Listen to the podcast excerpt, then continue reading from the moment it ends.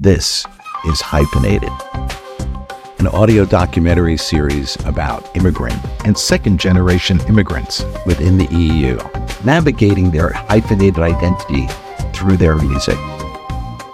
My name is Ron Deutsch. The following conversation took place in December 2023 over Zoom. It has been edited for clarity and length. Music in this episode is provided by today's artist, Lucia de Carvalho.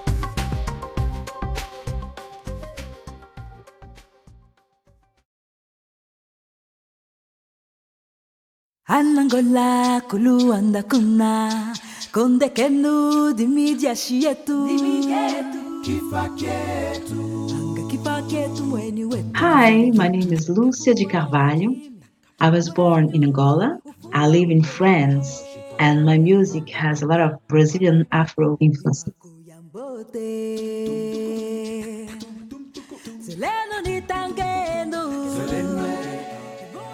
In the first six years of my life, I lived in Angola and I still have some memories. For instance, at school, we had no chairs, no tables. Every every day before we start school, we used to sing the Angolan national hymn because it was still civil war in the country. We had no choice about what was going on and and sometimes we had no no food at home. I was telling my my little boy uh, when he doesn't want to eat that when I was young, when I was five years like him, sometimes I um, when I used to play. I had a little book with some pictures of, of cakes and delicious things to eat. So I, I used to take a little piece of paper, put it in my mouth and say, mmm, oh, that's delicious. Oh, I like it. You know, just to to make my imagination and in a way I think to to be happy in this. My mom used to say when we are in times of war we we cannot choose. You just have to do what you have to do. So okay we just did it.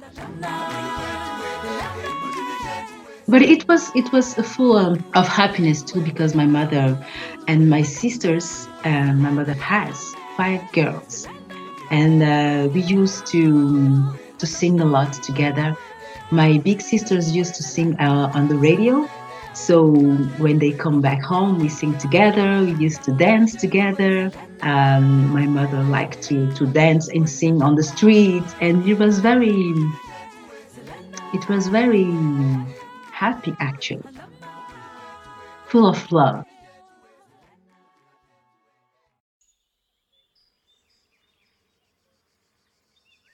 When my mom decided to go to, to Portugal and leave Angola, I really don't remember how she told me and my two sisters. I just remember that one day um, she took us to, to an airport. It was a kind of helicopter, a military helicopter.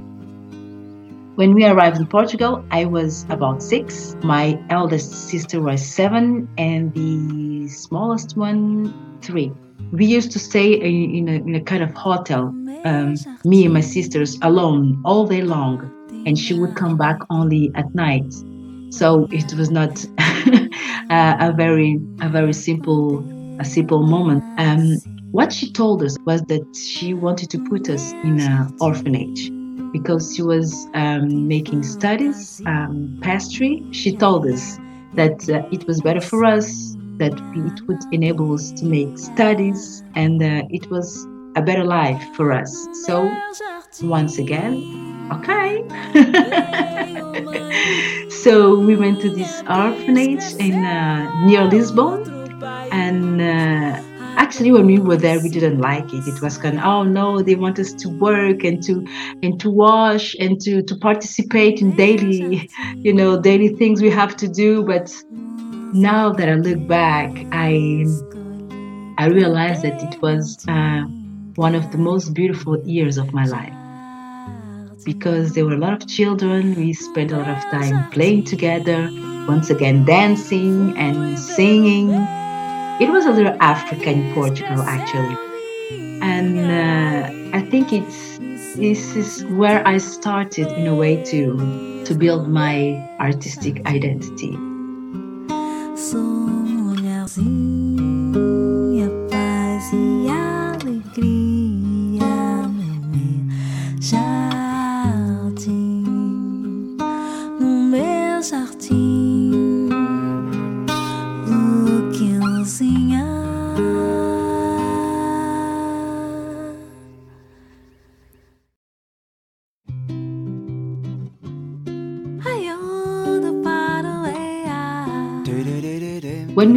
we were to be adopted, um, my mother and the director told us that we would go to France to have a better life, to make studies, and to be someone. That's the words that I remember about it. So, okay. At that time, for me, it was just, I was 12. They made a little party to say goodbye, and it was okay. We were going to France for me at that time I was kind of oh that's great. I'm gonna learn French. I'm gonna eat big big big breads like they do over there. And it was for me it was just okay you go there and I go. Life here in France was different. Um, no dancing and we lived in a very very small village my sisters and I, we were the only black girls. And my adoptive mother said that before we arrived, people thought that we would we would go around in the streets with bananas around our our hips and and you know with with nothing on top and things like that. You know they they really thought we were savage people who who knew nothing, and it made us laugh so much. And um, it was strange that uh, there was nobody on the streets. It was so silent. We were used to have noise all the time, to have laugh, to have dancing and singing, and now it was so calm.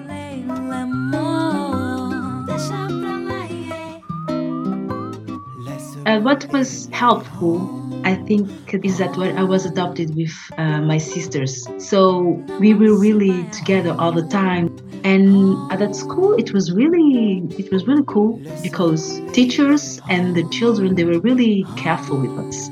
As we could not speak French, there was always someone who was, oh, do you need some help? Is it okay? And it was really, really lovely. And by the end of the school year, I had one of the best grades of my class because I was really motivated to learn French. As my mother, my adopted mother, told us, you cannot speak Portuguese anymore in this house until you speak perfectly French. So it took us six months. It was really. but of course, we used to speak Portuguese when she was not there. Laisse tomber les leurs. Tu sais, le ciel est bien plus It was just um, a few years later, two or three years later, that I started to feel, feel I was just living a normal life. I didn't feel like a black person. I felt I was just living a normal life as teenagers. In this little small village where we used to live, they used to make every year a festival of world music. Um, that year they invited a Brazilian traditional band and it was really funny because when we saw the band coming, my sister and I, we were kind of, oh my god! we were so happy because uh, it reminded us so many things about Angola because in Angola, on the radio, we used to hear songs from Brazil, from Cape Verde, from all Portuguese speaking countries. So when we saw this band playing and singing, we knew a few songs. So we were we were so happy. And then we were singing, we were dancing.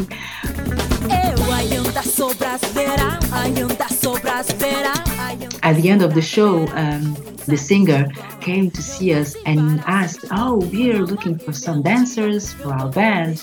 I saw that you were really, you're really happy about our songs, about our dancing. Would you, would you like to be part of our band?" And uh, I was 15 at that time.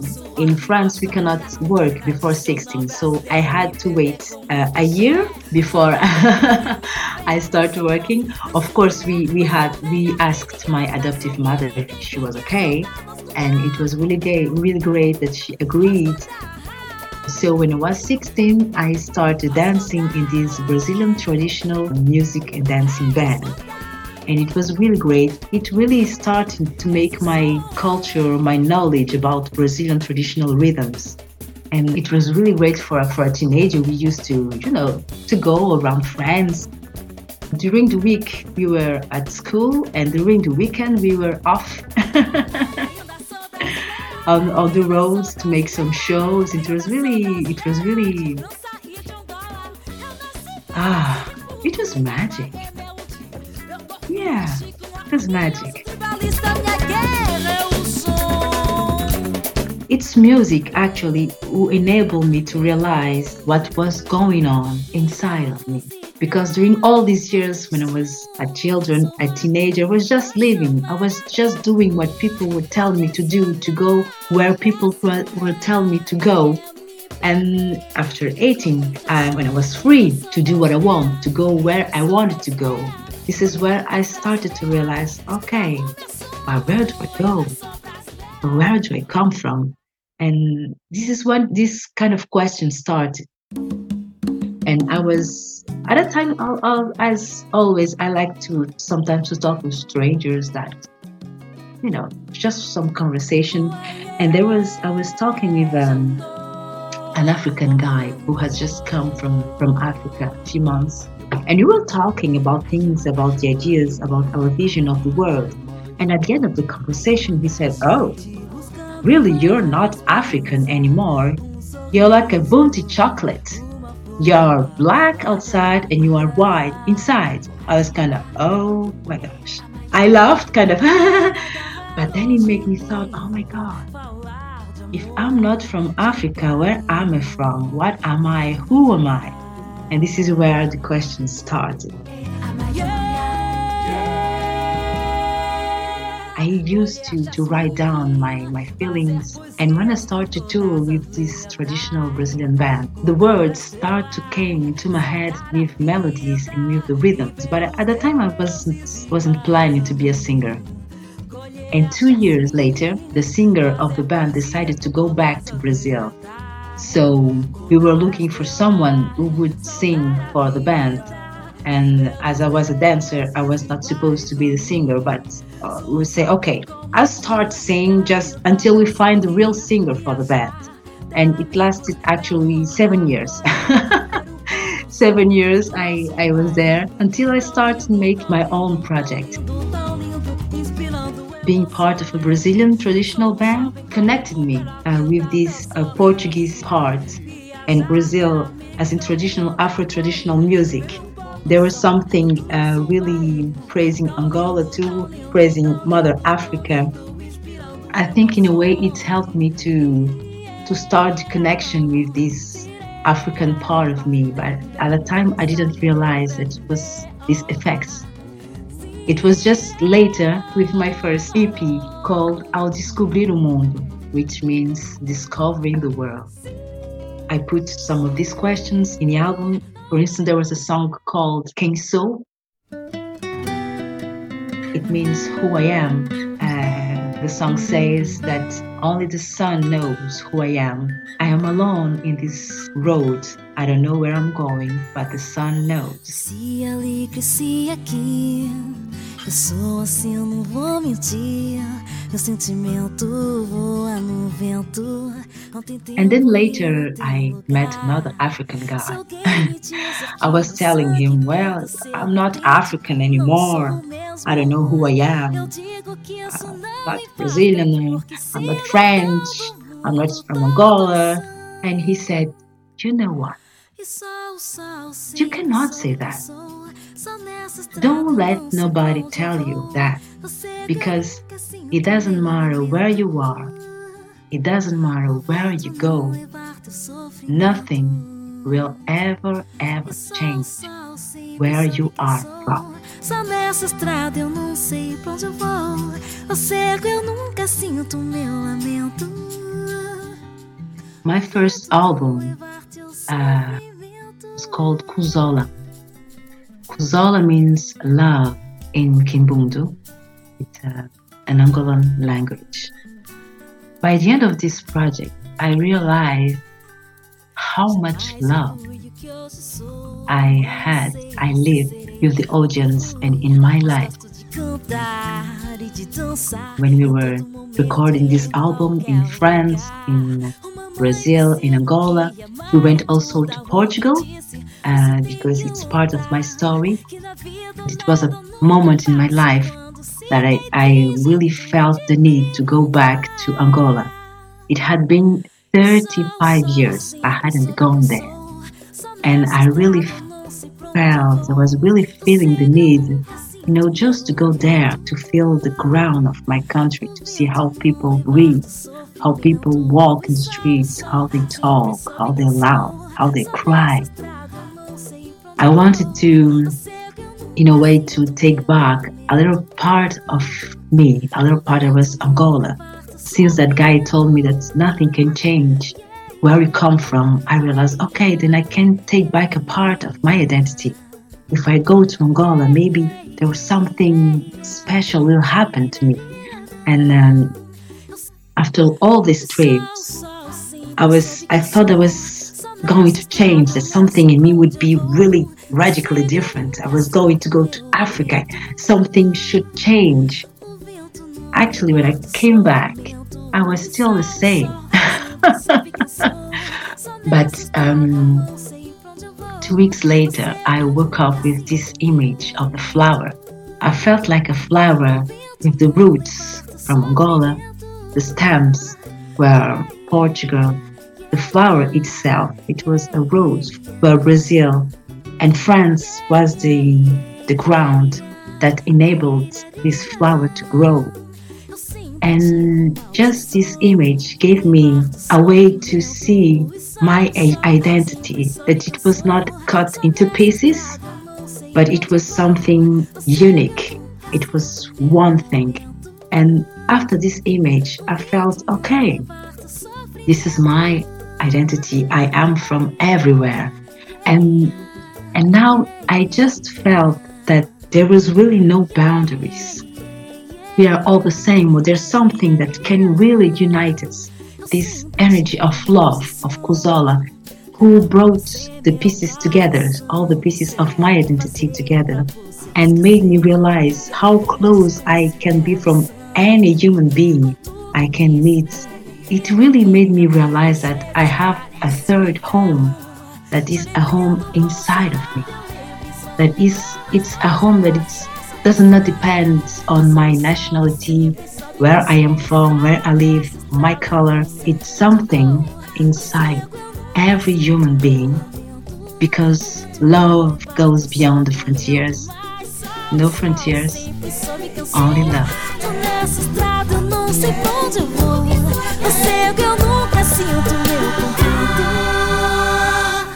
O tempo vai levar teu sofrimento.